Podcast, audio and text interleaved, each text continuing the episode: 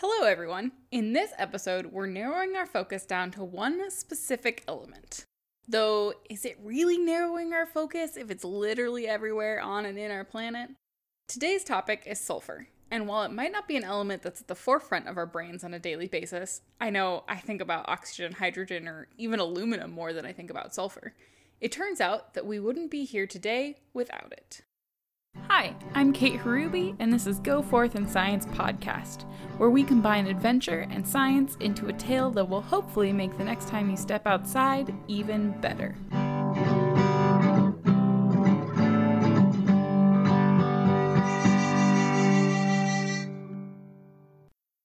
The first things that come to mind when I think about sulfur are rotten eggs, hot springs, and that one time I took a shower in Iceland.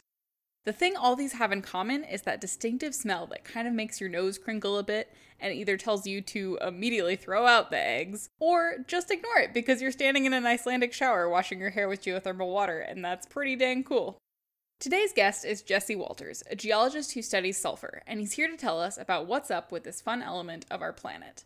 Jesse and I met in grad school in Maine, but he has since moved across the Atlantic to continue his studies in Germany. He's traveled all around the world looking at rocks and spends a lot of his time thinking about what sulfur might be doing as it gets sucked down into the earth. So, Jesse, what do you do and what are you researching? I study the element sulfur and the chemical reactions that take place between sulfur and other elements in the deep earth. And I study sulfur primarily in the context of plate tectonics. So, the jumbling and reshuffling around of Earth's plates and the continents on them, and how that reorganizes sulfur and, and other elements in the crust and in the atmosphere and the different parts of the Earth. What made you want to go into geology? I've wanted to be a geologist for longer than I can remember, actually. I was like a little kid and I'm like, I want to be a geochemist. and I I don't really remember when it started because my parents said it started like really early, like four years old. Nice. Um, but I've always had a fascination with the natural world, and I wanted to know how nature functioned and how you could get such a great variety of rocks and minerals and landforms and environments. Because I spent a lot of time outside growing up, and I would go camping and with my father a lot and hiking. And I grew up in a very rural area, so there wasn't really much else to do and I got to see a lot of different kinds of environments. And I just had tons of questions about it. Yeah, what's it like in Germany right now? The geology of Germany is actually pretty cool. A lot of it's really old. It is, you know, 300, 400, 500 million years. For example, on the border with Switzerland in the Jura Mountains, that's where we get the word Jurassic from. Oh, cool. Um, so that's like the type locality for the Jurassic rocks. Oh, neat. And in Europe, extending from France all the way into the Czech Republic was like a continental collision zone. And there were mountains here like the Himalaya, but now they're all worn away and we only oh. get to see the, the remnants of those. So, what is sulfur? What does it do? And why should we care about it? Well, I think a better question is why shouldn't we care about sulfur? Because neither of us would be here to talk about it if sulfur didn't exist. Sulfur is unique in its chemistry. It reacts with pretty much all elements except the noble gases, which don't really react with anything.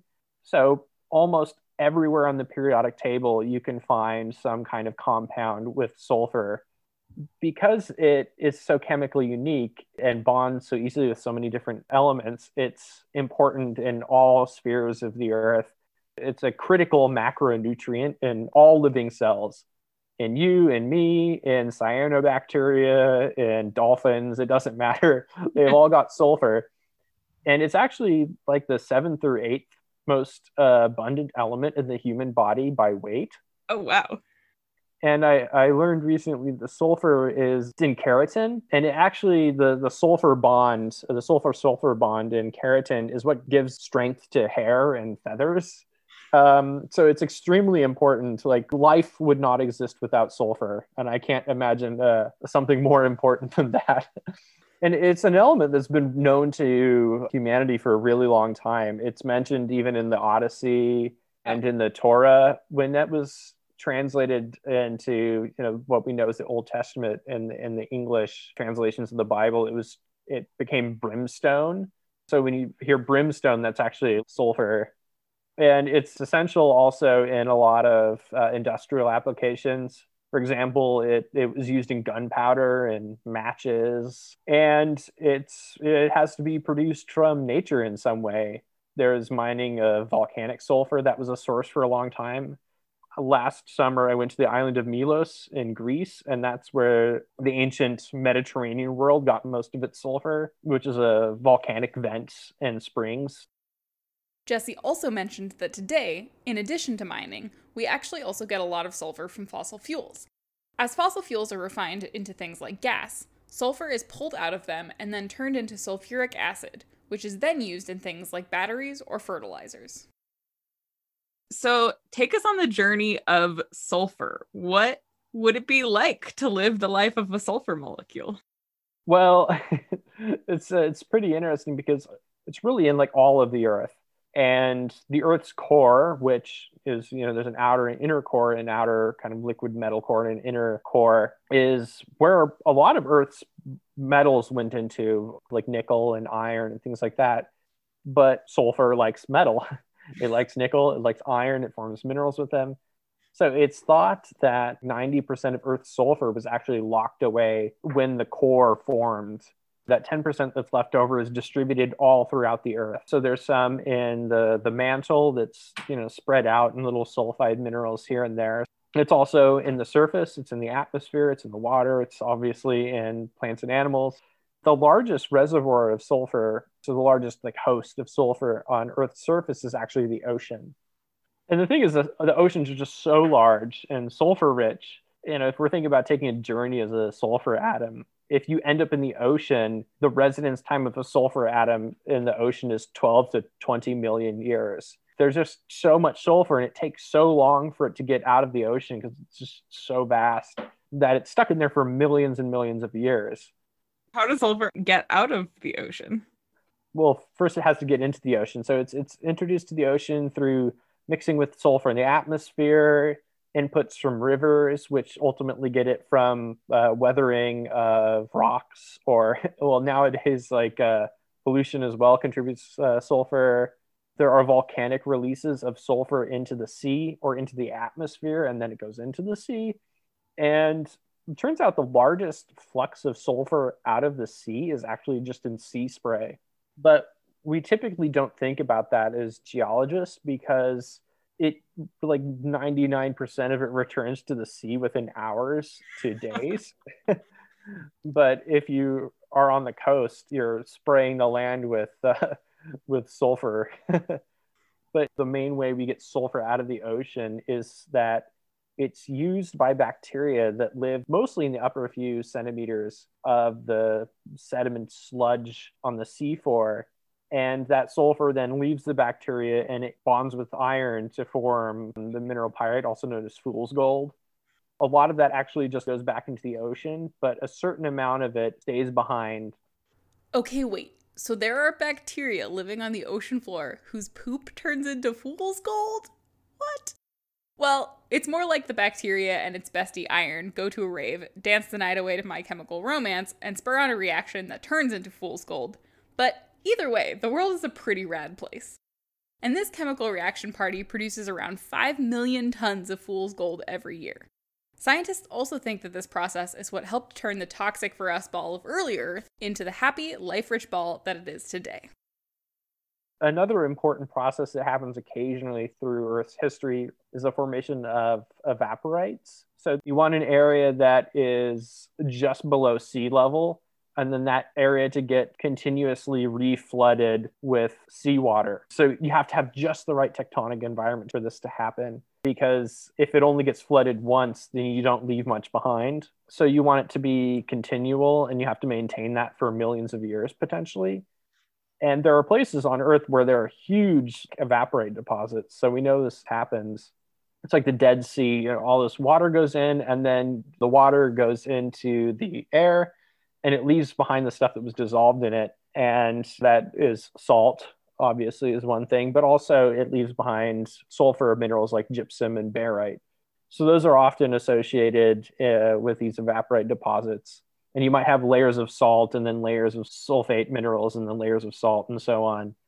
But then eventually you have to get the sulfur, you know, totally removed from this system. And that is through the process of plate tectonics you have this sulfur now sitting either and evaporites or having been removed by bacteria and that gets subducted so the oceanic plate might sink beneath another oceanic plate or beneath a continent and it carries the sulfur down into the earth with it.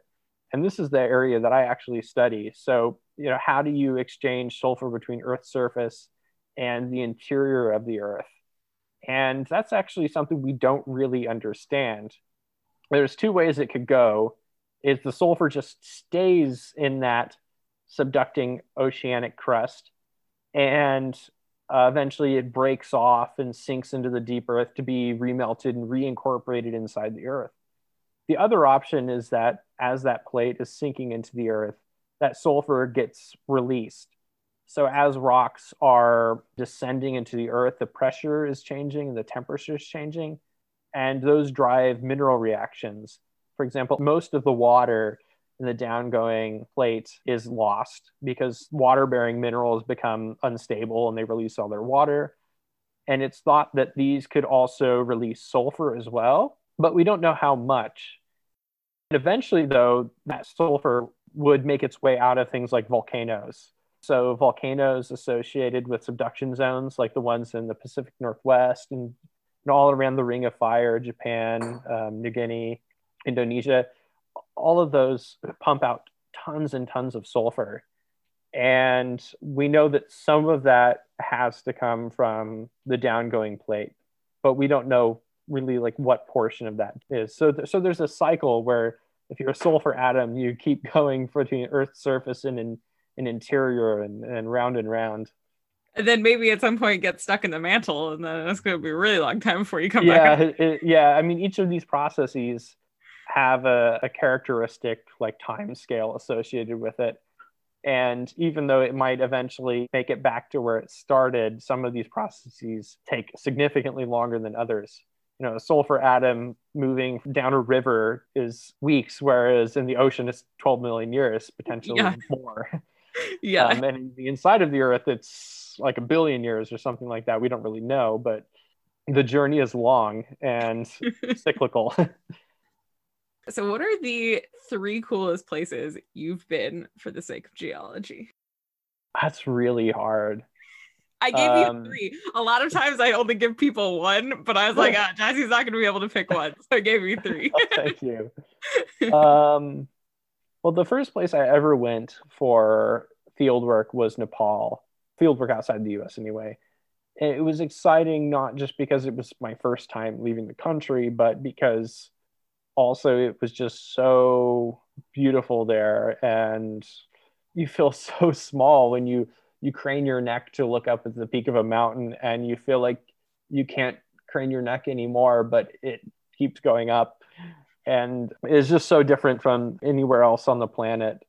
Similarly, I, I really enjoyed Scandinavia. Also, uh, a big part of that is the amazing glacial features. so there's nothing quite like driving through a, a fjord, and uh, the rocks there are also just world class. They're they're amazing rocks. Again, you're looking at the roots of what at one time was Himalaya size mountain, and you get to see the, the inner workings. And they're so well displayed because they've all been uh, eroded by the glaciers. I think and you've the, been hanging out with us ice folks a little bit too long. well, ice once it's gone, it it does a good job of bringing the rocks to where you can see them. also, Oman and that place was really cool, not just because it was neat going to the Middle East into a very desert region, but also the country has massive mountains. And these mountains are, uh, at least part of them, are a fragment of the ocean floor that has been thrust up onto a continent where we can now see it. So even if you hop in a submarine and you go down to the sea floor, you're just seeing the top of it but this whole thing has been rotated also. So you can walk all the way from the surface of the ocean into the mantle. So you get to see in some of these rare places the inside of the earth and and it takes very special tectonic environment to allow that to happen and some of what we know the most about the earth's mantle comes from these places Okay, I have a listener question for you today. Why does sulfur smell bad? So this is super interesting. It was something I've wondered about for a while, and it's a little bit outside my area of expertise. And it turns out that we don't really know how smells are created. like, you know, there's receptors in your nose and they accept certain things, but like, why are something stinky? Why does something smell good? Why does something not smell at all? Well, the sulfur that's not all sulfur is stinky. The type of sulfur that's stinky is when it bonds with hydrogen to form hydrogen sulfide, which is H2S. Now, if you do that same kind of molecule but get rid of the S and put an O, you have water. Um, so, like, why does water have no smell, but the very similar molecule have uh, such a bad smell? And there's also other forms of sulfur in various molecules called thiols that are really stinky. And uh, it's what makes skunk spray stinky and uh, hmm. flatulence. we can say also, on the podcast. It's fine. but also, uh, thiols are what make coffee smell. Whoa. So, I mean, it's not all bad, except I, I hate coffee and I don't like the smell of it. Maybe it's just because you've been around sulfur so much. no, I didn't like it before that. It turns out that the human nose is like super sensitive to these sulfur compounds it's actually more sensitive to that than I think any other kind of smell at all. Our nose can smell thiols at concentrations as low as a few parts per billion. So imagine you have a billion atoms of air and only two of them are, are a thiol or hydrogen sulfide. Somehow our nose can smell those two atoms. It's like dog level, like smelling sensitivity almost, you know? So I, I, read that it's potentially an evolutionary mechanism since thiols are produced from some rotting foods, but also that hydrogen sulfide gas is poisonous. And it's interesting that the reason we can actually smell them so well has finally been discovered. And it's that there's copper nanoparticles in the receptors in our noses Remember, I said earlier these elements that are sulfur loving. Well, copper is like the main one, and and that's the same way that sulfur gets distributed in the earth is the attraction of these metals to sulfur. So where sulfur goes, the metals follow. That's how you form platinum deposits. That's where you form copper deposits, gold deposits. And it turns out the same mechanism that drives these major parts of sulfur's geochemical cycle are also what allow us to smell it. Hmm. So it's being attracted to these copper atoms that are in our nose for some reason. well, uh, Jesse is my main source of geology knowledge on social media. Do you want to share your social media with the listeners as well? Yeah, you can follow me on. Uh, I'm mostly on Instagram because I like posting cool pictures of rocks. Um, so you can find me at the GeoJesse and I also have a website, which is geojesse.weebly.com, which you can see some of the pictures that I've taken in the field and some information about the research that I do. Thank you so much for coming on. This was great. I can't wait to share all of the sulfur knowledge with the listeners. Thank you so much for having me. It was uh, fun getting to share all this information. And now for our episode recap. Sulfur is an element that likes to interact with a lot of other elements in our world hydrogen, metals, you name it, and it probably does something with sulfur. Sulfur is all around us in the air and water and is even inside of us, giving strength to our hair, skin, and proteins throughout our body. It's also in, and I guess comes out of, bacteria in the ocean floor. When this sulfur bonds with iron, it turns into minerals like fool's gold and can get sucked down inside the Earth when that ocean floor tectonic plate travels under other plates moving around our planet. At this point in the cycle, we're not entirely sure what happens to that sulfur, but that is what Jesse is looking to discover. It could stay down inside the Earth, or it could get shot back up to the surface through volcanoes like the ones around the Pacific Ocean.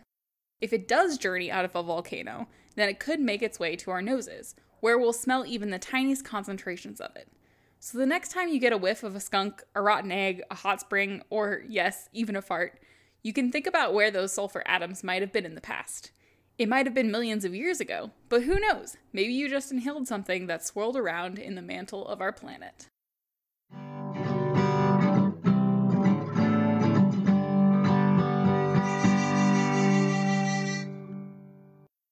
If you want to ask me or my guests a question, you can head on over to patreon.com slash goforthinscience. For just a dollar a month, you can help support the creation of this podcast and be part of the inside circle of rad folks who help me figure out what my episodes will be about.